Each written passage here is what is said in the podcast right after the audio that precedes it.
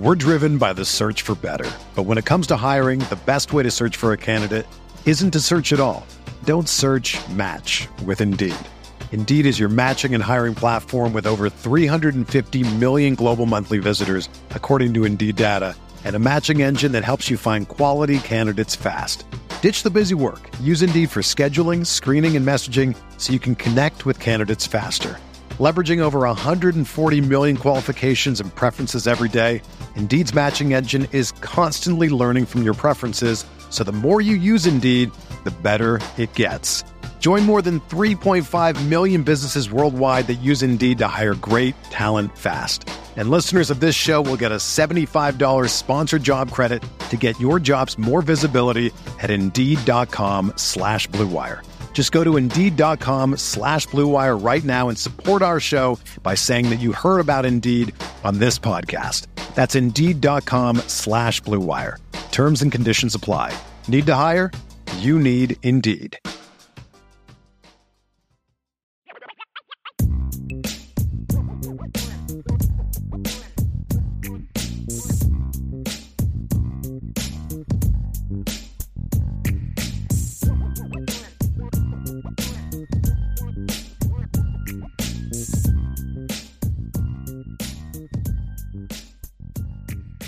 Ryan, this is an interesting weekend. We've had some great weekends of college football, and this weekend is very interesting because, like last weekend, we talked about how there was a lot of big games, but then a mm-hmm. lot of like really interesting games after that.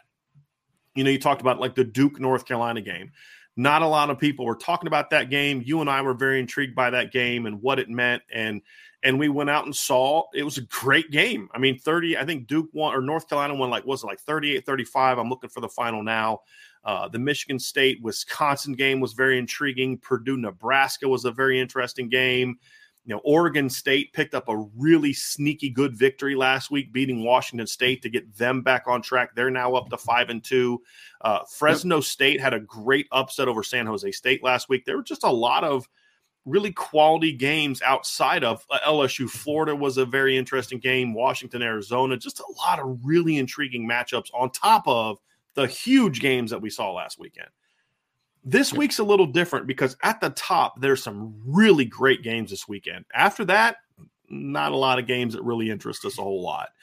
So we're going to stick to just really six games that really interest us, uh, interest us this week, Ryan. And I'm going to start with a game that matters most to Notre Dame, and that is on Saturday at noon on ABC is number five Clemson at number 14 Syracuse. This is a fascinating matchup.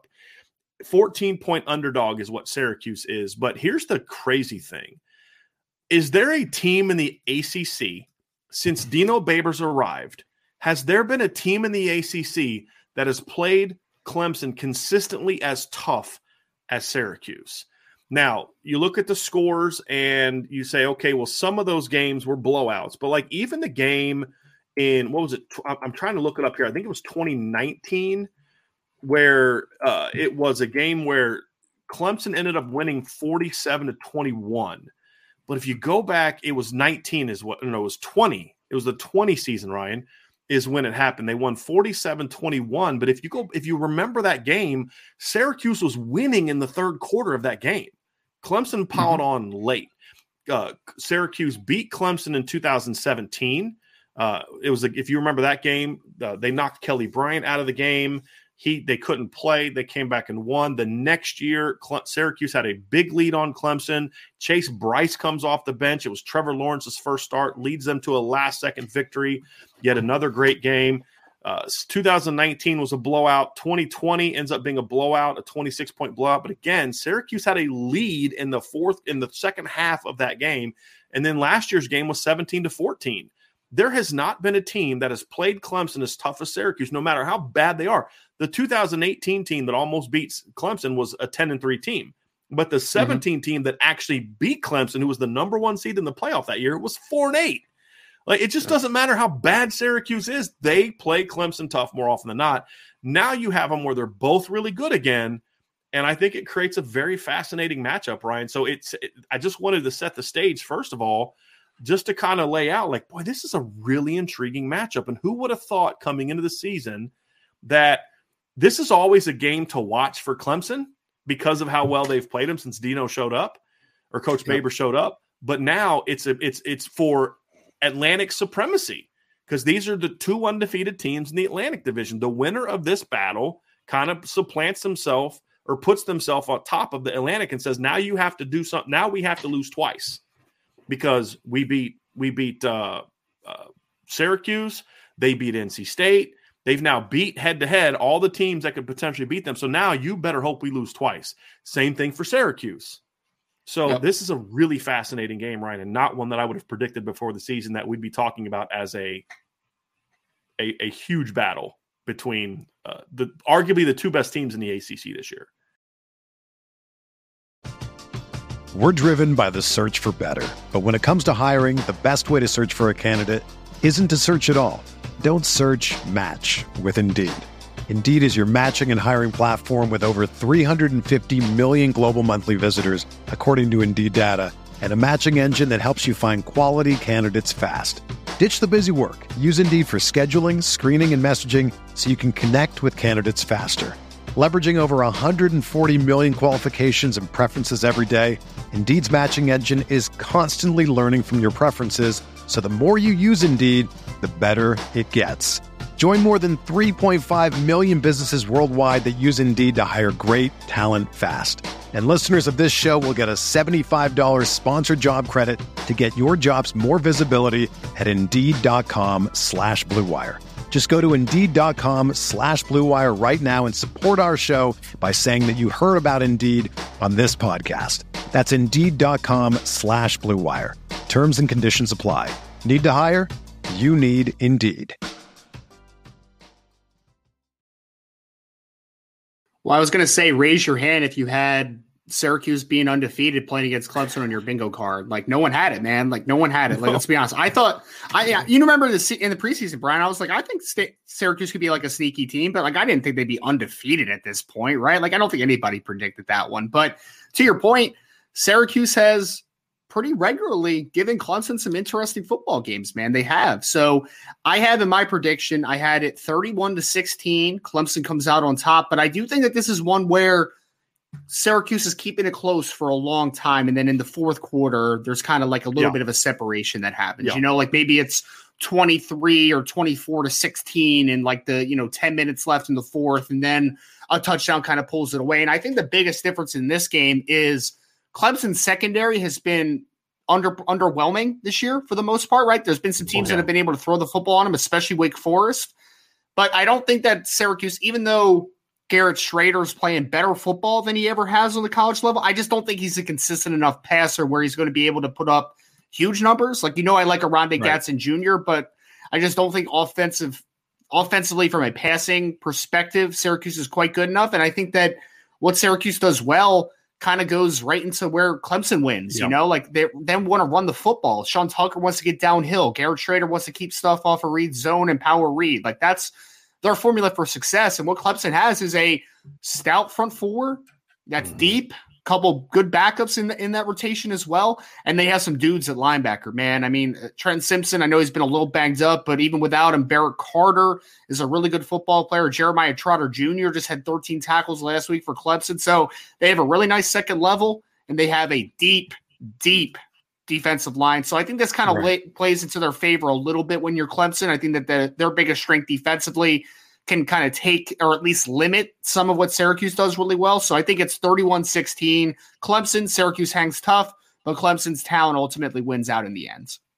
That's where I'm at too, Ryan. I think the matchup for Syracuse is not good because the thing is, is Syracuse, what we thought they were going to be really good at this year was running the football. And they've been good at running the football, but not great at running the football this season. They have, I mean, Sean Tucker's down almost a full yard per carry less.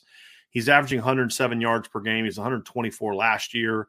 Uh, Garrett Shrader's still a good runner, but he's down yards per carry from where he was last year. He's not on the same track he is from a yard standpoint. Close, but they just haven't been as big play as they were last year, which surprises me because they've been so much better throwing the football this year. But the big thing for me for Syracuse is they've been winning with defense and ball control. And I don't think that's how that's not the recipe to me to beat Clemson. Not for them. And you look at their offense. I mean, they they're they're averaging. I mean, their points per game looks good, right? Thirty six points per game. It's very inflated. They scored forty eight points against a Utah a UConn team that's just not good. I mean, UConn's yeah. not good on defense. And then they scored 59 points against Wagner, an FCS team. They scored 25, 24 points against NC State last week. They only scored 22 against Virginia. They did score 32 against Purdue, and most of that came in the fourth quarter. And then they beat Louisville 31 to 7, but their last two scoring drives that game, Ryan, covered a combined 38 yards for two touchdowns.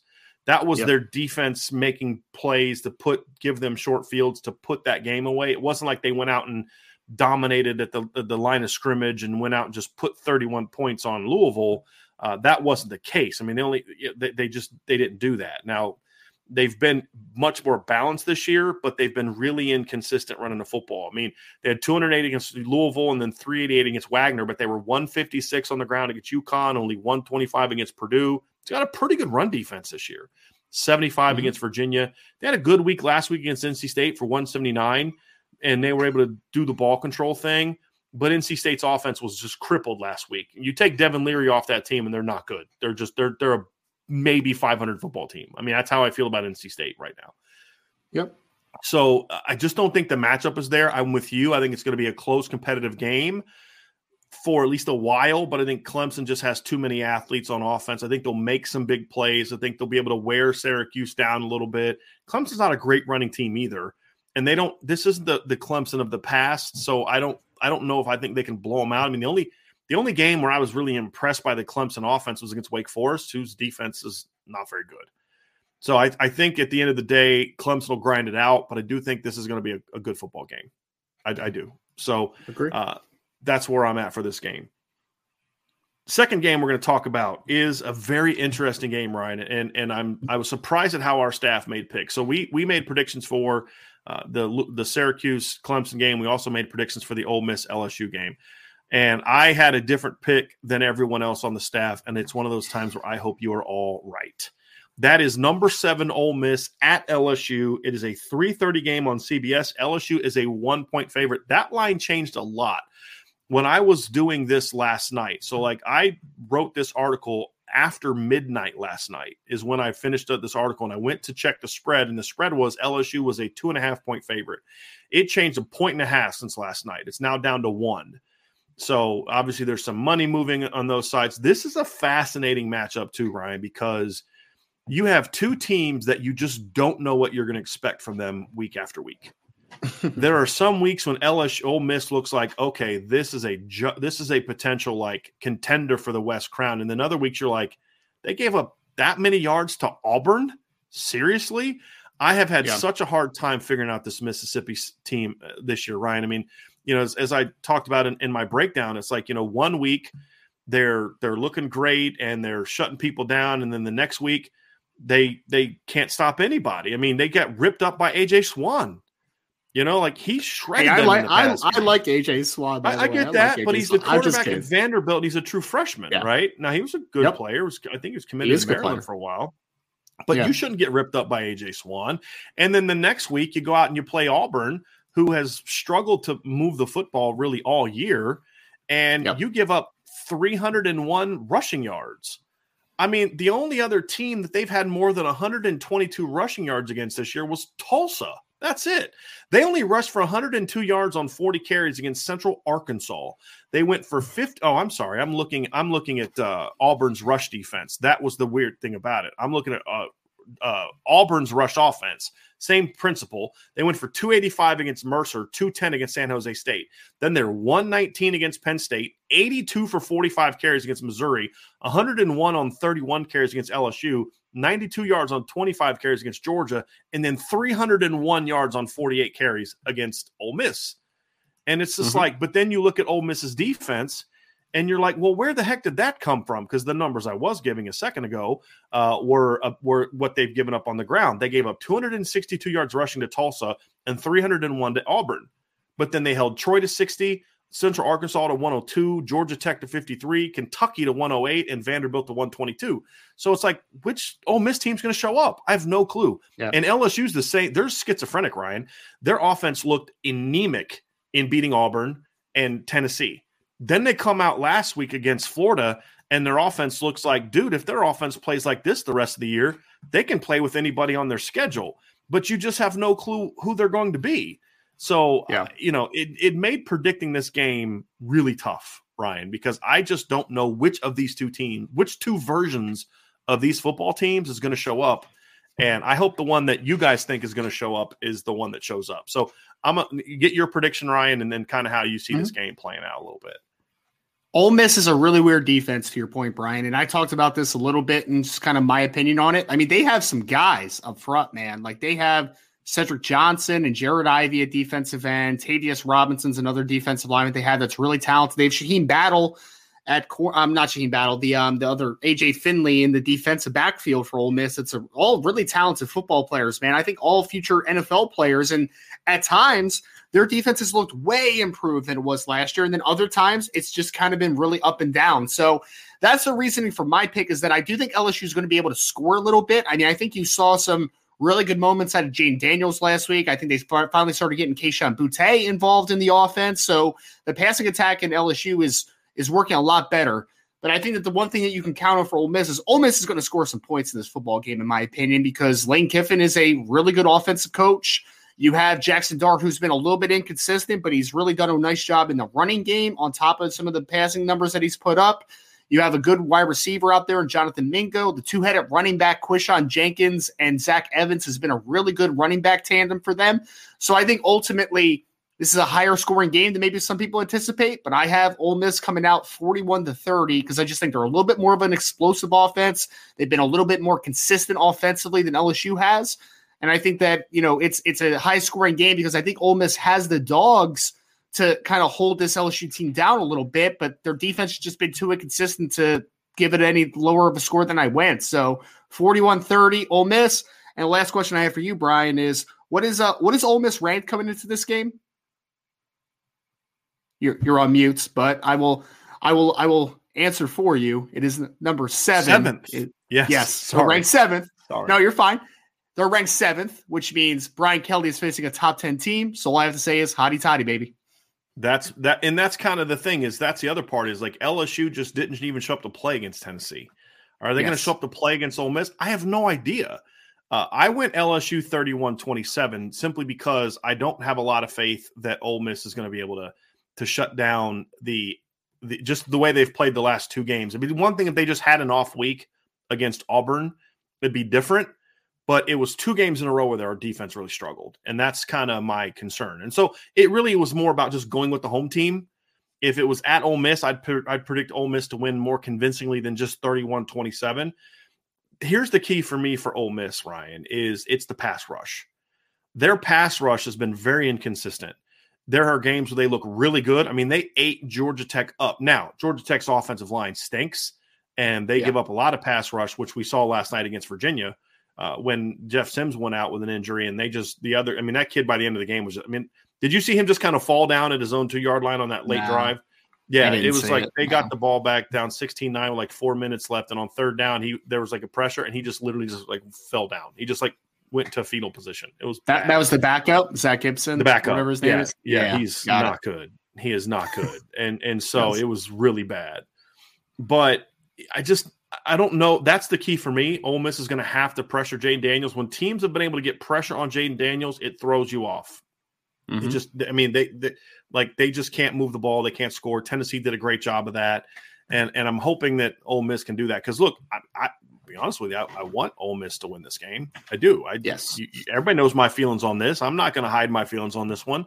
I don't want to see Brian Kelly win this game because I don't like the guy. But if I'm looking at it from an analyst standpoint, it's the same reason I picked. I was the only person to pick LSU to beat Florida last week because just the matchup wasn't isn't isn't ideal. So if the Ole Miss defense comes to play, Ryan, this game will be over. Mm-hmm. You know yeah. what I mean? So all right, drunk is gone. So I'm, yes. I'm tired of it.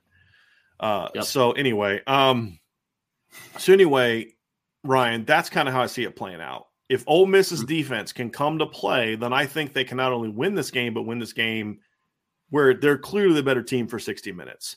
I just don't know what version of them is going to show up. And since LSU is the home team, I'm going with the LSU def- defense or offense to make enough plays and their defense to make enough stops. So uh, I, I really hope I'm I'm wrong on this one at this L- point. LSU is a tough place to play, so I get it, man. I totally get that. Didn't look that tough for uh, Tennessee, but uh, Ole Miss isn't Tennessee Traditionally. as, of, as of right now. Right now, the rest of the staff, uh, Vince picked Ole Miss to win 41-34. Sean Davis picked Ole Miss to win 30 to 27. Andrew McDonough picked Ole Miss to win 33 26. And Sean Stiers picked them to win 30 to 26. So uh, this is definitely one of those games, Ryan. I would love to see all of you gain a game on me in the standings. I would love that to happen actually this week because I would like to see that happen. This Next- is the week that next- my comeback works, baby. This is the week. It there you go. I'm all week. for it. I am all for it. I'm all for it. I'll let that one play. Another three big 330 game, Ryan, is number nine UCLA at number 10 Oregon. Also 330, as I said, will be on Fox. Oregon is a six and a half point favorite. UCLA has been a surprise to a lot of people. I like, I, I mean, you you've known this. I've been higher on UCLA than than a lot of people, but it's kind of like what you said about Syracuse. I don't know if I predicted them to be. I didn't see them being six and zero right now, though. Right? I didn't see Yeah. them being undefeated coming into this game. Actually, are they six and zero or are they seven and zero? I think uh, they're they're six and zero. Correct? Am I correct on that? I think I'm I- I right on that right. Let me go. Let me go right. to the to. Yeah, so let's see. UC U at UCLA and there's so many good 330 games on. Yes, they're 6 and 0. Oregon's 5 and 1. Oregon got blown out in the opener by Georgia and they've looked really good ever since. So this is a, a game, Ryan, between two really hot teams in the Pac 12. Uh, UCLA continues to just go out there and not only win, but this year, when UCLA has played in big games, Ryan, they're not only winning, they're winning convincingly. I mean, the most competitive game they've had all year so far was against South Alabama. I mean, they're they're smacking people. I mean, they beat they beat Washington 40 to 32. Washington scored the last two touchdowns of that game. It was not competitive. They beat Mhm. Colorado 45-17. They beat Utah 42 to 32 in a game that again, they controlled that game from start to finish. Oregon has been that way with one exception. They had to come way from behind to beat to beat Washington State. That was a great comeback, but outside of that, they have also dominated the teams they've played. So this is two red hot Pac-12 teams, uh, two Pac-12 teams that are looking for uh, to remain the last, uh, you know, the king of the hill. They're both undefeated in the conference. Remember, Pac-12 got rid of divisions last year, so there's a chance. So unlike the Syracuse Clemson game where the loser is could be on the outside looking in for the, the ACC title game, this could set up a potential rematch moving forward. But now the team that loses gets on a very thin margin for error, Ryan, because there are a lot of teams at the top of the Pac 12 that have a chance to battle. You've got Oregon and UCLA are both 3 and 0. USC is 4 and 1. Utah's 3 and 1. And so there's a lot of games are going to play against each other. Utah, I mean, even Washington and Oregon State, who are both 2 and 2, are right there ready to pounce and upset a team ahead of them in order to try to get into that. So the loser all of a sudden falls behind and now is in a battle. The winner puts themselves up as the okay, our margin for error is wider uh, as you look to create a chance to get into the the Pac-12 title game. This is also Ryan a road game for you uh, UCLA. The only time they've gone on the road so far this year was against Colorado. They have played a lot of home games, so that adds to it as well. So Oregon number 10 host number 9 UCLA. Ryan Roberts, how do you see this game playing out? It's a really interesting one, Brian, because I, I mean, I'm excited that UCLA has really gotten back to prominence here, right? Like they've turned it, it. I mean, this is their best season that they've had in a long time right now. And Chip Kelly, a lot of been a lot of doubters have been around kind of that higher and into you know year what is it four now for him, but he's done a tremendous job, obviously working to this point. And it's a great story because this is a little bit of a redemption story at quarterback. You know, you've seen Dorian Thompson Robinson on the side of UCLA be extremely up and down through his entire career, yeah. playing by far his best football this year. You have on the other side Bo Nix, who has a terrible game against Georgia, but to your point, like, has been a very good player since that bad outing yeah. against Georgia. So this one hurts me because you know my feelings about Bo Nix, but I picked think- Oregon to come out on top of this one, man. 34 31. It's not really the difference between the quarterbacks because I think both of them are going to be able to score some points. I mean, on both right. sides, there's a lot of talent. Oregon has some nice wide receivers that have done some good things this year. UCLA has guys like Zach Charbonnet, who's been a really talented football player for them. Jake Bobo, who's been fantastic since transferred over from Duke. I think the difference is that we're going to see a little bit of a high scoring game but yeah. I think Oregon's defense is going to make a deciding play in this football game. So I think Oregon's defense just has a couple more players on it that I think are a little more of difference makers than what UCLA has. So I think Oregon's going to have a big play defensively to kind of take the full momentum of this game in the last in the last couple minutes. And I think Oregon comes out on top in a big victory, 34-31 over UCLA. I would love to see UCLA win this game. I would. I mean, if as a mm-hmm. fan, I'm watching this game, I'm rooting for UCLA to win the game. But when I break it down, Ryan, I have Oregon winning for a number of reasons. Number one, I think they just have a little bit more firepower. I actually think US UCLA has the better overall defense, but I think that that the the, the I think Oregon matches up a little bit better. I think against USC UCLA's offense than I think um, they do. I mean, look, even even against Georgia, Georgia didn't run the ball effectively against Oregon. Oregon's rush defense this year, they gave up 132 to Georgia, 100 to Eastern Washington, 61 against BYU, 53 against Washington State. They held Stanford held Stanford 127, and then they gave up 115 against Arizona last week. So they haven't they haven't really struggled against the run. Now, having said that, none of the teams that they've played this year, with all due respect to Georgia, are anywhere close to being as good running the football as as UCLA is. I mean, they they just haven't. Georgia's rushing offense is kind of dominated against bad teams. They haven't really looked great running the ball this year. They're not like they were in the past. But that that was you know the this actually the team that held them to the lowest rushing yards this year was Samford. But I just I don't feel like they've been tested. So that's kind of the a little bit of the unknown that I have. But to your point, I think that you Oregon's defense has a chance to make more plays. I think UCLA's defense has been playing more consistently in recent weeks, but I just don't know if they have the perimeter speed to to win this game. The reason that I thought that they could beat uh, Utah last week is because I thought they could control the trenches, and they did. This game to me is more like the Washington game in that how will UCLA's speed handle the receivers uh, in this and the the the the, ta- the difference is though Oregon can not only hurt you with their speed on the perimeter throwing the football but also running the football. And so that's kind of where it comes down to it for me. I think that balanced attack that Oregon brings to the table, I think that's something that's really helped Bo Nix is they're not asking him to do a a million different things. You know, run when you have the opportunity, but we're not going to necessarily run you a bunch. The read zone stuff helps take that pressure off of them. They're not asking to run a million complex schemes. They're putting him in good positions, and he's thrived so far. Uh, same thing with Dorian Thompson Robinson. He's just a better decision maker now, Ryan. And and to your point, there were games in the past where Dorian Thompson Robinson would look like, man, okay, now I see why he was a top 100 recruit. And then other games, you're like, dude, this dude shouldn't even be there. And so when when you look at it, it, it's just one of those things, Ryan, where I just think I'm going with the home quarterback in the home defense is really what it boils down to. So I'm going UCLA 34, UC, or uh, excuse me, Oregon 34, UCLA 28. I don't think it's going to be as high scoring as you think it's going to be.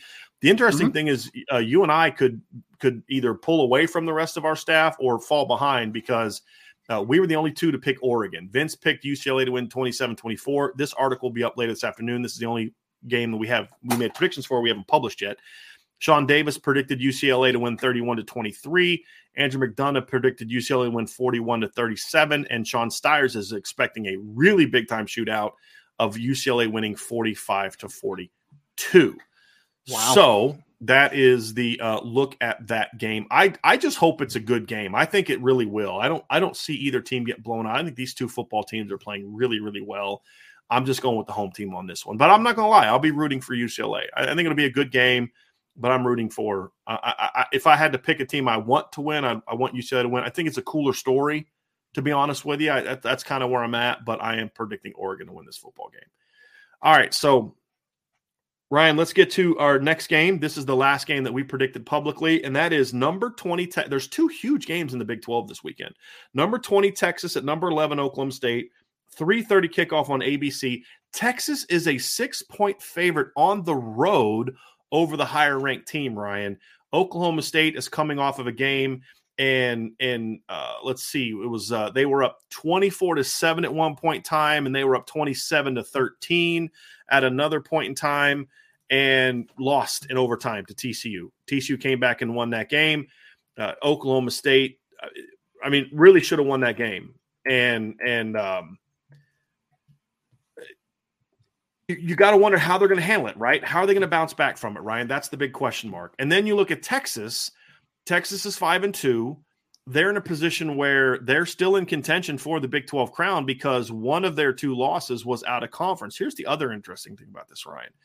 Texas is a completely different looking team when Quinn, Quinn Ewers is a quarterback. Eh, the mm-hmm. Texas Tech loss to me does not happen if Quinn Ewers is not injured for that game. So, you know, they, they, they, what they, but here's the thing I like about Texas there's two ways to look at it. Their win over Iowa State last week was ugly and sloppy, but I'm actually happy that it was because that's the kind of game Texas showed that they could not win last year. That ugly, low scoring game, and they hadn't proven to me that they could win it this year. Lost Alabama in similar fashion. You lost to Texas Tech in similar fashion. You haven't. You showed me you can blow people out. You haven't shown me you can put that team away in the fourth quarter. They did that against Iowa State. So, who emotionally comes into this game most focused? Oklahoma State. How do they handle the loss to TCU? You know, where's Texas at mentally after a couple big wins? It's going to be a really big game, and it's a game that that puts the winner right there because after this weekend, Ryan, there's only going to be one Big 12 team left undefeated. And we'll talk about Kansas State and TCU are both undefeated. They play each other. We'll talk about that later. But now you have you only have one undefeated team left. And then you're in a situation where Texas and Oklahoma State are the only two other teams with only one loss. So the loser of this game gets put in a really tough spot to where it's going to be much tougher to get into the Big 12 title game for the loser, the winner positions themselves to really be right there going to the end. So, big, big game in Stillwater. How do you see the game playing out, Ryan? And what is your prediction for the final score? Yeah, for this one, it's a really interesting game, Brian, because you know I've been a supporter of Oklahoma State. Like I thought they were going to have a, a good football team, obviously, and they almost continued their undefeated streak last week against TCU. But you've seen I think Spencer Sanders take a nice step with that program. You know, it could be a very more consistent version of himself this year. But Texas, I mean, I agree with you. I think that this was the biggest difference in the football game for me is that Quinn Ewers has been a completely game changer for this program. When he plays, this offense just looks so much different than what it has during the course of the year. So I think that for me, the difference is going to be at the quarterback position. I think Spencer's going to make some plays, which is why I have a, a little bit of a higher scoring game. But I think mm-hmm. ultimately Quinn Ewers is going to be the difference in this football game. So I have a 37 35. Texas wins in a shootout. He's just a little bit better than Spencer Sanders in, the, in this game. This is one of those games, Ryan, where there's two games this week where I'm different than everybody else on staff and and this is one of those this the other one i hope i'm wrong. This one i really don't care either way. I like both of these teams. I like what steve sarkisian's doing at texas. Uh, i've always enjoyed what what uh, what mike gundy has done at oklahoma state. But uh, you know to me here's kind of here it's just there i still don't i still don't know a lot about these teams. You know we haven't seen oklahoma state really get tested a ton. Uh, they they looked really good for half the game last week. Texas is Texas is like, are they the team that blew out Oklahoma, or are they the team that that barely beat Iowa State? I really don't know. Here's kind of the way I look at it. Neither of these teams play any defense. I think Texas is the more balanced team. To me, they are a better running and throwing combination. I think Oklahoma State, to me, has they're a little bit more explosive, or at least they have been for much of the year, a little bit more consistent offensively. Uh, when they've lost, they lost by scoring where when Texas lost, they lost by not scoring and not being able to move the ball. Now, granted, in both of those losses, Quinn Ewers wasn't there at the end of the game. He obviously didn't play at all against Texas Tech, and he got knocked out against against uh, Alabama, but they only scored 10 points up at that point in time. It's not like they were just like, it's not like Colt McCoy where they just like went up down the field the, the two drives Colt McCoy was in the game back in 09. So I, Texas still a little bit of an unknown to me in this matchup. Uh, I also, you know, when you look at Texas's big wins this year, uh, th- they were at home, you know, obviously. So I, I still don't know if Texas is. T- I think put, here's the thing: Texas has to prove to me they can go on the road. So like the win over Oklahoma, neutral field, beat West Virginia at home, beat UTSA at home, beat Louisiana Monroe at home, beat Iowa State at home. The only road game they've played this year was at Texas Tech, and they lost. Right. So I I, I think they would have played better with Quinn Ewers, but we've never seen Quinn Ewers go on the road. Now, he played in Dallas against Oklahoma, but that's a 50 50 crowd. It's not that far away from where you are in Austin.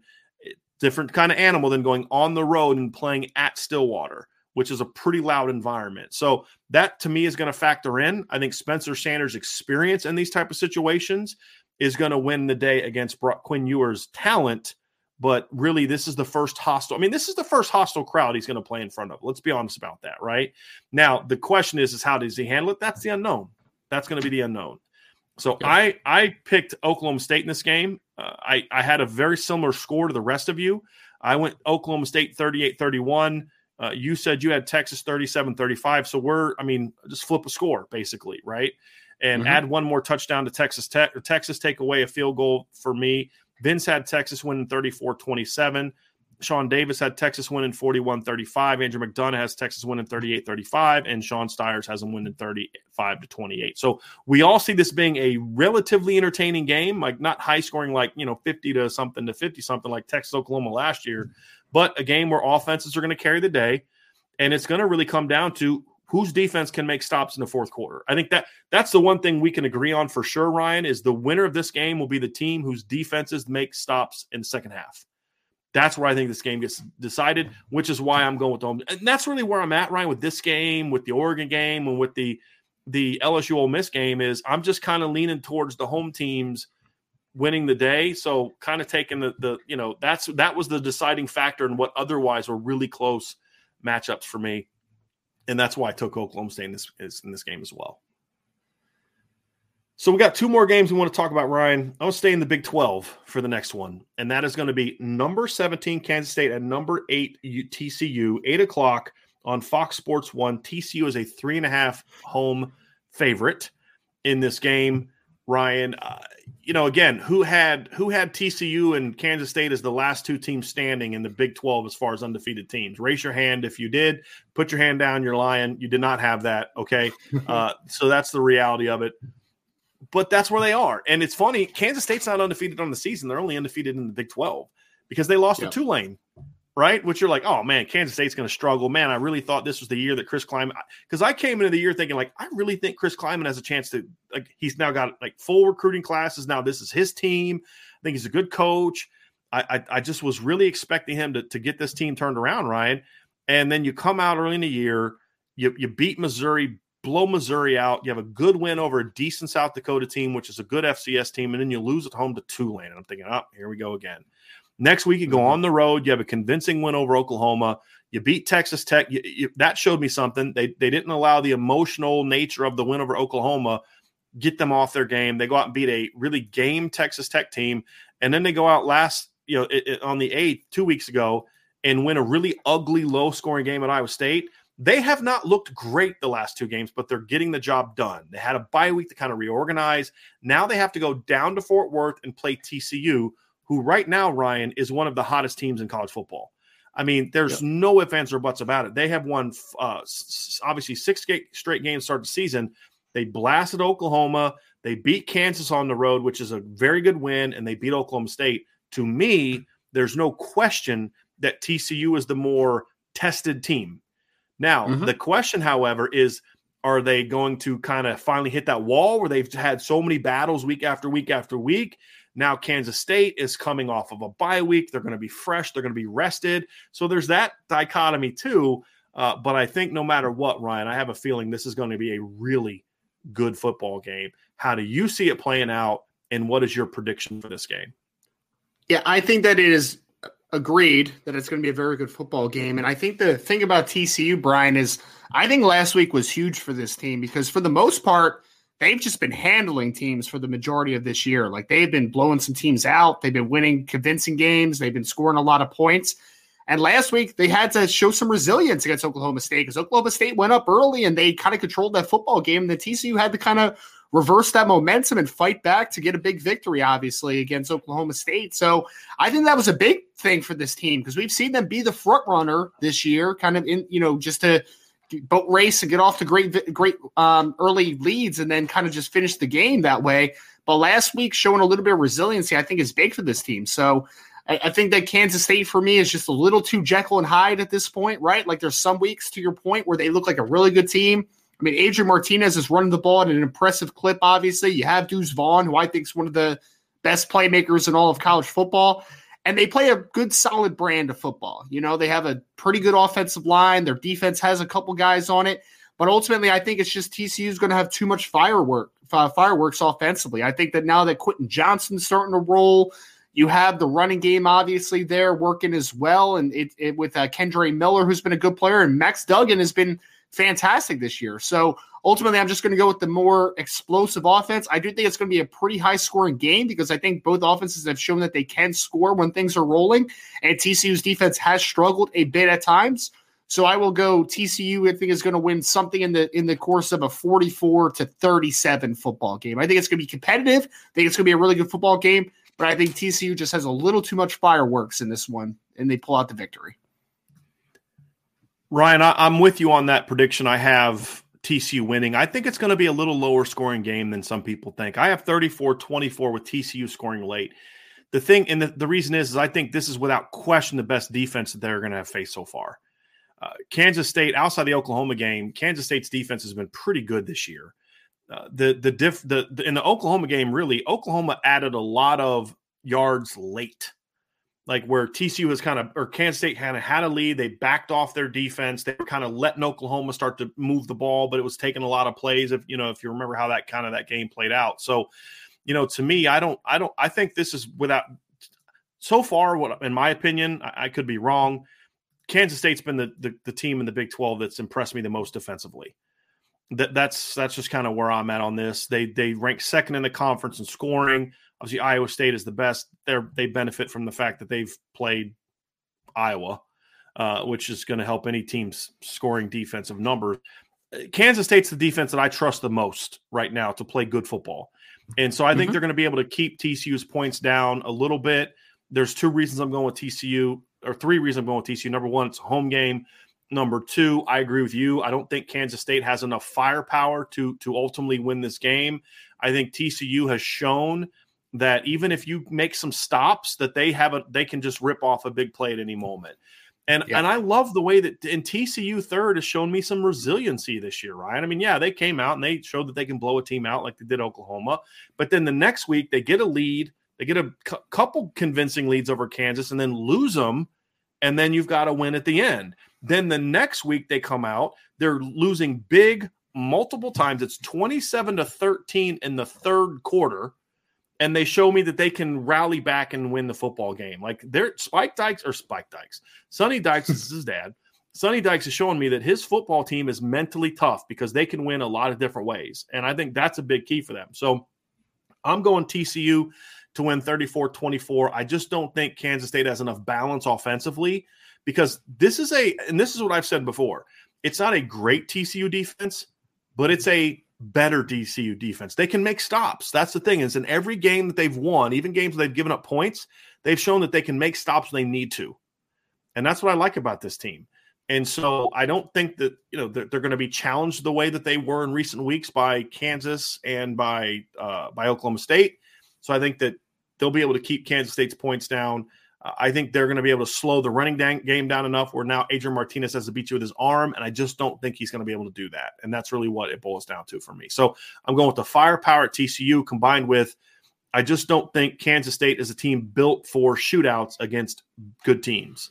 They won a shootout against Oklahoma. It's not a good football team. So that's that's where I'm at for this one, Ryan. I have TCU winning. Would I be shocked if Kansas State wins this game? No, because I think Kansas State's deep defense is really good. I think this is the best defense TCU will have faced this year. And so you wonder, like, okay, how is TCU going to handle that? And then the second part of it is, Ryan, I do worry a little bit about the fact that TCU's had to play like two straight really competitive four quarter emotional games in a row against Kansas and Oklahoma State, you do wonder about a bit of a a, a wall, right?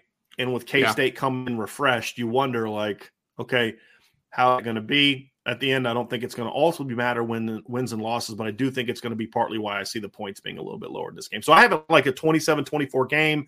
TC punches one in late to put it away, and that's where I get my 34-24 final score. Last game we're going to talk about, Ryan, is your big upset of the week. And I mm. love this one. This is a very fascinating game because I asked you, I said, Hey, Ryan, what do you think about? Because we'll go through this, the game, say, you know, which games do we want to talk about? Like last week, we had to cut like 10 games we wanted to talk about because we just didn't have time to do a seven hour show uh, and preview every single game that we wanted to talk about last week. This week, there wasn't as much. So we were kind of going through the games. And I remember the first game I asked you, I said, Hey, Ryan, what do you think about doing this Minnesota at Penn State game? It's unranked Minnesota, who's four and two at number 16 Penn State, 7:30 on ABC. Penn State is a four and a half point favorite.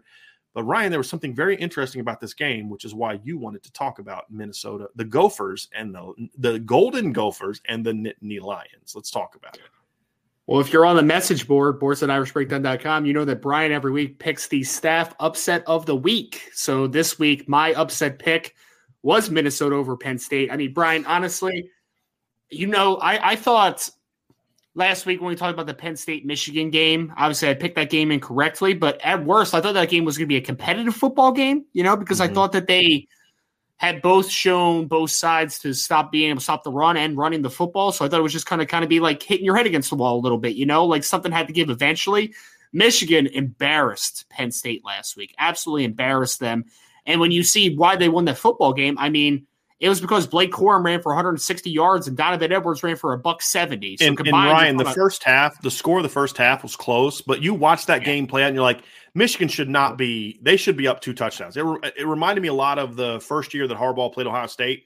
I think Ohio State mm-hmm. was winning like 13 10 at halftime, but you're like, dude, this game is not that close. Similar to Michigan yeah. State, Alabama in the playoff. Remember that in 15 was like 7 nothing or 10 nothing halftime. You're like, dude, this has not been a competitive game. And then they rolled yeah. them in the second half. You could see the second half coming even as Penn State was catching a couple breaks. Then they have a lead, like going into so. or like right before halftime or going into halftime. But you kind of knew like, no, this game is not going to be pretty in the second half, yeah. and it wasn't. So I, to your point, it was yeah. never as close as the score indicated in the first half. Michigan outplayed Penn State in many ways from the be- beginning. It was they were an, far an inferior opponent in that game. Michigan's offensive line dominated that day, and their top two running backs ran for 330 yards between the two of them. Like it was just a dominating victory for Michigan. And I think you saw some of the warts of Penn State's run defense because you pointed out last week, Brian. Yeah, their run defense was good coming into the game, but what great running attacks had they played at that right. point, right? It was it's a great point, and but I think that this week now you're going against a Minnesota team that also makes their living off of running the football. Like that's my right. biggest thing, right? I think that they have a chance, Minnesota, to come in, establish the running game, run the ball effectively, and for Tanner Morgan to do enough. You know, like you don't need Tanner Morgan to be a hero. You need him to be able to manage a football game and not turn the football over. And if those two things happen where there is able to establish the run and Tanner Morgan plays good, solid, carefree football, assignment sounds, all those types of things, I think that you could again see Penn State give up some rushing yards on the ground and not be able to win this football game. So I don't think it's going to be nearly what it was last week, but I think Minnesota can come into this game, establish a line of scrimmage, and they can come out with a 28 to 20 victory. Penn State's going to be able to score a little bit on Minnesota, but I think Minnesota plays a good style of defense. They run the football and they don't make many mistakes from the quarterback position. So I had Minnesota in the upset this week over Penn State. Ryan, Mike, here's my question for you. I'm not disagreeing with you. I'm just setting you up for a response. Obviously, last week you saw Minnesota's offense struggle for the second straight week. They got Mohamed or Ibrahim back, but it just seemed like they could not catch a rhythm in that game mm-hmm. offensively. It's now two games in a row. Now, Purdue actually has a surprisingly good defense this year, uh, especially yes. their rush defense.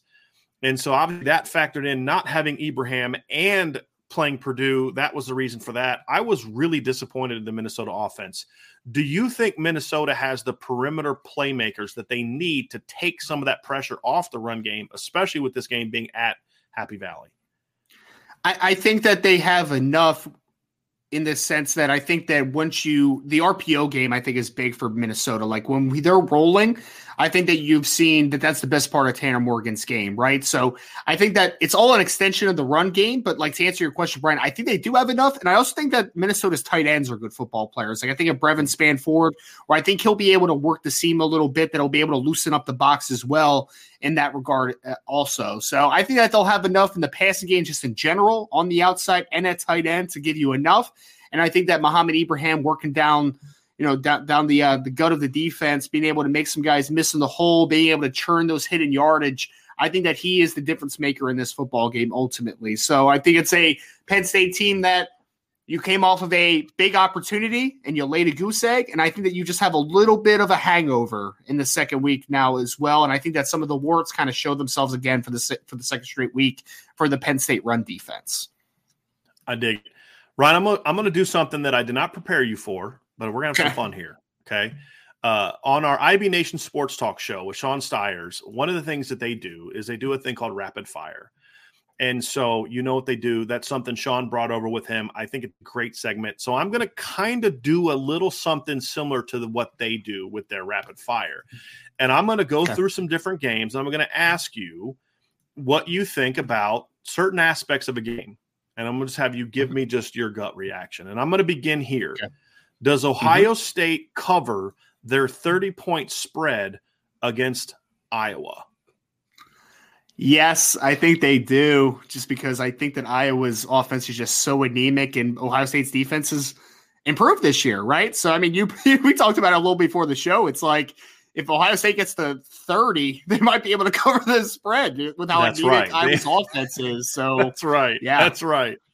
Yes, because the the sad thing is the sad thing is about Iowa this year is their defense is actually pretty good. It's really good. It's a pretty yeah. good defense, and it's completely getting wasted.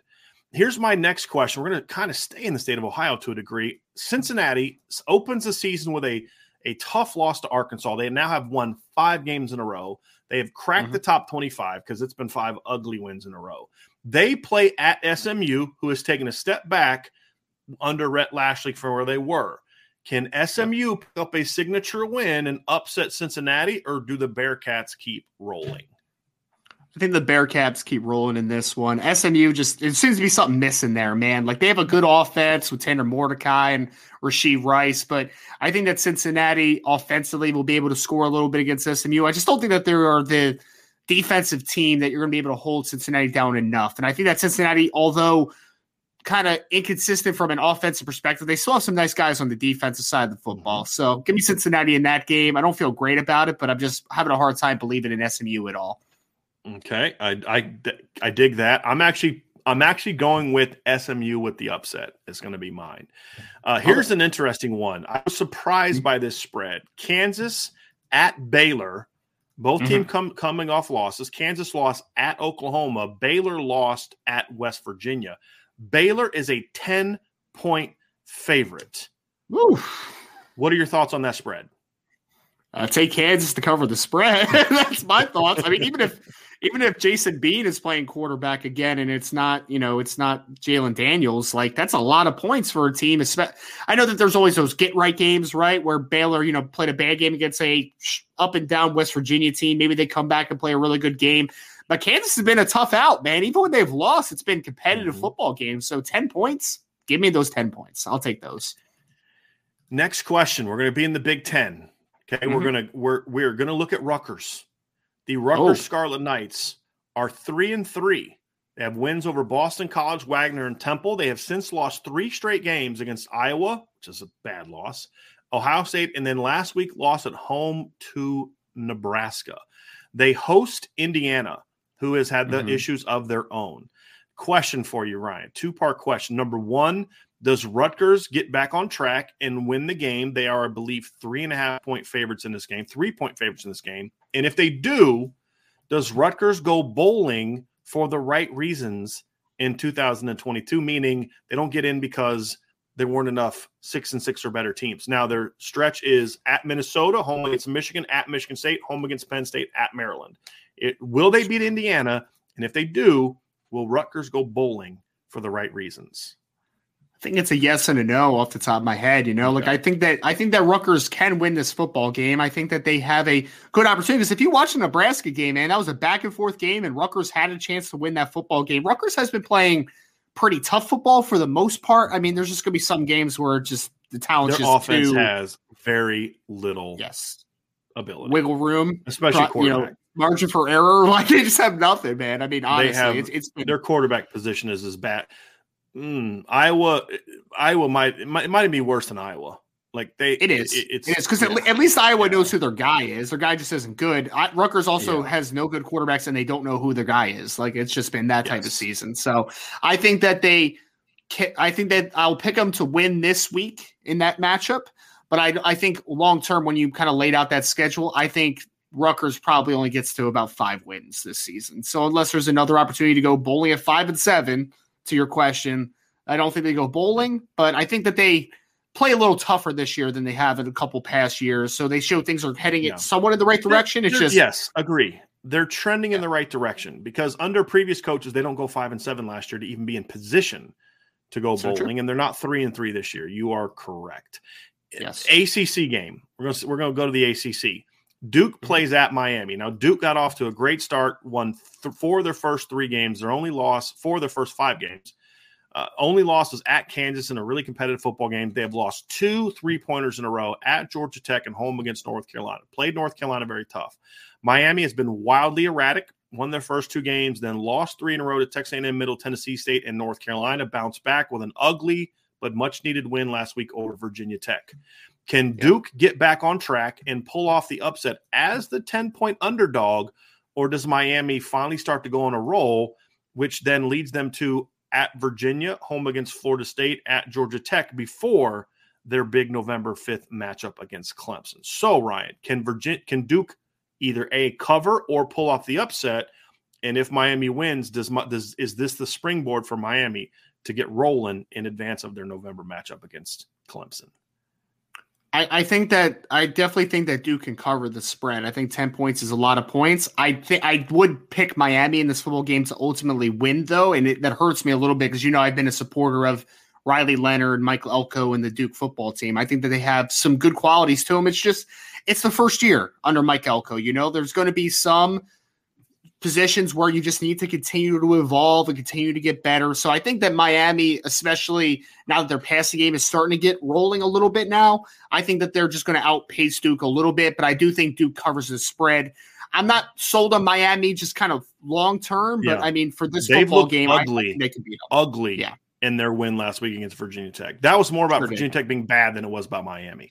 So yeah, I would not be. very bad. So moral of the story is we both think Miami wins a close game, but neither of us would be shocked if Duke goes on the road and wins this football game. Correct. Hundred percent, hundred percent. Okay. Yep.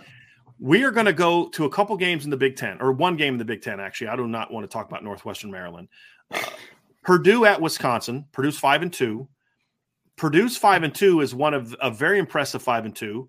They had a loss against Penn State where they really outplayed Penn State till the very end, and then they had a loss to Syracuse where they played toe to toe with an undefeated Syracuse for the entire game. They beat Indiana State fifty six nothing, Florida Atlantic by only two, but without Aidan O'Connell. And then they beat Minnesota on the road. They beat Maryland on the road, and then they beat Nebraska last week. They're playing Wisconsin, who is a two and a half point favorite. So my question is, what the freaking heck does Vegas constantly see in Wisconsin? They were favored last week to beat Michigan State and lost. How does a team that fired their coach and lost to Michigan State, how are they favored at home over Purdue? Explain that to me and then tell me who you think is going to win that game. It's a tough one. I would I would lean Purdue in this football game if I had to, because I think for the reasons that we've talked about already, Purdue's defense has played a lot better than you would think. And as long as Aidan O'Connell is healthy, I think that you're going to be in a pretty good position offensively. So I think those things outweigh it. What's the reasoning, Brian? I have no idea. I mean, if I'm being completely honest, man, like I, It's I every year. The metrics or the analytics always make out Wisconsin to be something that they're not. It was like last Well- year. No matter how many games they lost, they kept staying in the top fifteen of the F and S and P plus thing or whatever. You know, Yeah. it's like, like And I, I picked. I we, it. We picked Michigan State to win last week too. Like I think you did as well. Yes. I know Sean Stiers did. Yes. I did because I'm like, no, like okay, they beat Northwestern guys. Northwestern is Congratulations. awful. Yeah. They're really awful. They're really- They might actually be able to lose to UConn. Like that's how bad they are. So Jim. Mora's actually do. I mean, UConn's terrible, but they're actually play tough. Have you watched them? They're better than they were last year. Last He's year they doing were a. awful. He's doing. a I Yeah. mean, he has no talent, but he's doing a nice job of getting those kids to compete every week. Anyway, uh, Yes. so so yes, I I don't get I- Vegas' I'm and I'm analytics infatuation with with Wisconsin. I, I, I mean, I'm going. My mind is going, Brian. I typically a Wisconsin team runs the football well and plays good defense, but this year is not a typical Wisconsin team. So I, I can't Yeah. explain it. I mean, you could sell Braelon Allen to me; he's a great football player. You could say Keanu Benton to me, the defensive tackle, because he's a really good football player as well. But as mm-hmm. far as being a favorite right now against Purdue, especially that has been a tough out for everyone, I yeah, I can't explain it either. Can't do it for you. Last one in the SEC, Ryan. Texas A&M at three and three goes on the road to play South Carolina, who is four and two. Now, South Carolina is mm-hmm. a fascinating team because after three games, I'm like, this is going to be a rough year for South Carolina. Yep. They had an ugly win over Georgia State, won by 21, but it was sloppy. Got blasted by Arkansas, got annihilated at home by Georgia. Since then, they beat Charlotte, nobody cares. South Carolina State, nobody cares. Last week, they went on the road and beat Kentucky by 10. Yep. So what what do we make of South Carolina? Was last week a fluky win, or is Shane Beamer turning the program's corner with spent with um why am I forgetting the quarterback's Spencer name? Rattler. Spen- Spencer Rattler. I kept wanting to say Spencer Riley. Spencer Rattler quarterback. Are they turning the corner with that duo? And do they knock off Texas A&M or was last week a fluke and the Aggies go on the road and roll? I have a follow-up question once you tell me how you see this playing out. Look, I wouldn't be I wouldn't be surprised if this game goes either way, if I'm being honest. But I, I think that for me, I, I buy more into it being a little bit of a fluke last week, Brian. I mean, that was one of the scores where you're like, South Carolina beat Kentucky 26 to 16. Like, what the heck is that? That was that was a bizarre, bizarre score. And I, I just I'm not, I'm not buying into Will South Carolina. right? I mean, that's Yeah, a true, part. They have true. Levis, which is fat. That's big. in. That's Right. big, but I mean, even even still, man, I'm just like I, I just I'm having trouble buying into the South Carolina team. Rattler has not been very good. The passing game has, I mean, passing game weapons have Mhm. not been entirely good this year. The defense has kind of been a little up and down and not spectacular. So I just don't think South Carolina is a very good football team. So I think ultimately Texas A&M has an advantage in talent. So I would opt for the talent in this Mhm. one. So I think they win. I don't think it's a like convincing victory, but I would take Texas A&M in this game. I just I can't buy into South Carolina as an as another upset bid. I get it. And well, the interesting thing is, is that is based on the uh, the three point spread. It would sound like Vegas agrees with you that Texas A&M is going to get the win. Uh, here's my follow up question. I, Yes. By the way, I don't necessarily disagree with you. I'm not. I hope you're wrong. I hope we are wrong, but I don't disagree with you. Here's the question: Yep. Mhm. If South Carolina wins this football game, does that mark the beginning of the end of the Jimbo Fisher era in Texas and in, uh, College Station? Can It he should. recover from a three and four start and a that includes a loss to South Carolina? I mean, with how they've looked the last couple of years, Brian. I mean, this year has been just this has been an awful year because I mean, you're you go from Haynes King is your quarterback to Max Johnson, Max Johnson hurt, and then you're making excuses that Haynes King is a backup quarterback. It's like, hey, Jimbo, he was your starting quarterback to start the year, buddy. Like he's not a backup quarterback for you. Right, right. There's just a lot of excuses. And at some point, Brian, like the acquisition of talent's awesome. You know, like Jimbo recruits very well, or his staff recruits very well, I should say. And the boosters help just- him recruit really well. Yes, yes. They give him a lot of reasons to come to. Uh, they give him a lot of resources to go recruit Yes. well. Hundred percent. But I mean, it, yes, if, if you fall to three and four and you just have not seen improvements over the last couple years, I would say that you've even trended downward this year. Rest. Then at what point do you just kind of go like, "Hey, man, he might be a good recruiter, but like this isn't help. This isn't working. Like it's Yeah. not working. You know, it's it's not going to get any better from here." So Right. I think it could be a downfall for him if he loses to South Carolina. Ultimately, I think Texas A&M is just going to pull away in this game. But to your point, if South Carolina wins, this could be a very tough thing for Jimbo to start Yes. explaining to the administration and the boosters around the program. Because they have they have not looked like here's my question is does the alabama loss and this isn't for you to answer this is rhetorical does the alabama loss kind of crush them because they're three and three now and you got to sit with it the whole bye week or is it hey we went toe to toe with bama We are actually pretty good. We're going to bounce back. That's going to be the big question for A&M. Now, here's my other question, Ryan. If A&M loses this game, do they make a bowl game? They'd be three and four. They play they play Ole Miss next week at home. Then they play Florida at home, at mm-hmm. Auburn, home against UMass. That's a win. And then they're home yeah. against LSU. Three and four against that schedule. Can't beat South Carolina. Your wins are a two point win over Arkansas, who's clearly not as good as we thought. A ugly eight point win over Miami and a sloppy thirty one nothing win over Sam Houston. So if they lose to South Carolina, does Texas A and M go bowling? It's really close. It's really because I think they'll beat Auburn. I think they'll beat UMass. Obviously, can you get one more win out of the last three? I mean, here's, here's the thing, part. though, right? You, you what yeah. you said is if you can lose to South Carolina and App State and barely beat Miami, you yeah. can lose to Auburn. You can. Uh, you know, like here's what I'll say about Auburn. They're not a great team, but they're playing hard for Bryan Harsin. They are.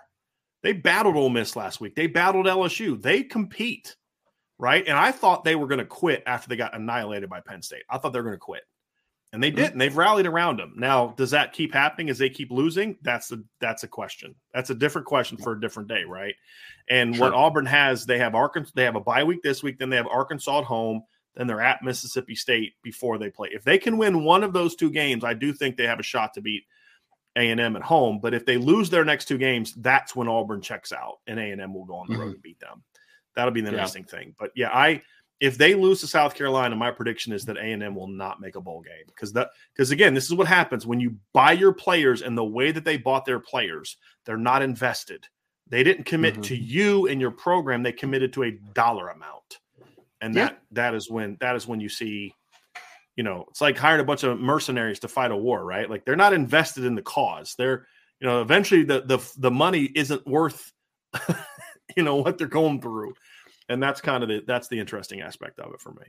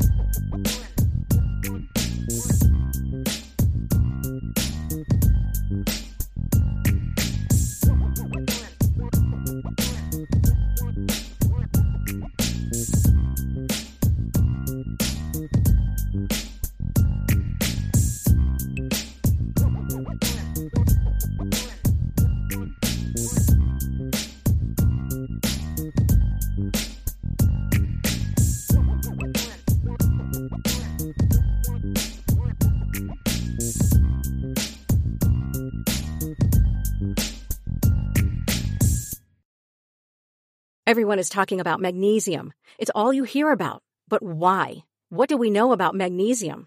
Well, magnesium is the number one mineral that 75% of Americans are deficient in. If you are a woman over 35, magnesium will help you rediscover balance, energy, and vitality. Magnesium supports more than 300 enzymatic reactions in your body, including those involved in hormonal balance. From functional medicine doctors to mental well-being and female hormone experts, we all know that magnesium is the one mineral to improve all aspects of well-being and health. But which one? Magnesium Breakthrough from Bioptimizers, the trusted choice recommended by leading experts with seven best absorbed forms of magnesium to ensure your body receives the support it needs for overall well-being. Go to bioptimizers.com slash balance today and use code BALANCE10 for 10% off. Support your journey to wellness at B-I-O-P-T-I-M-I-Z-E-R-S dot com forward slash balance. Magnesium Breakthrough from Bioptimizers, your foundation to optimal health and vitality.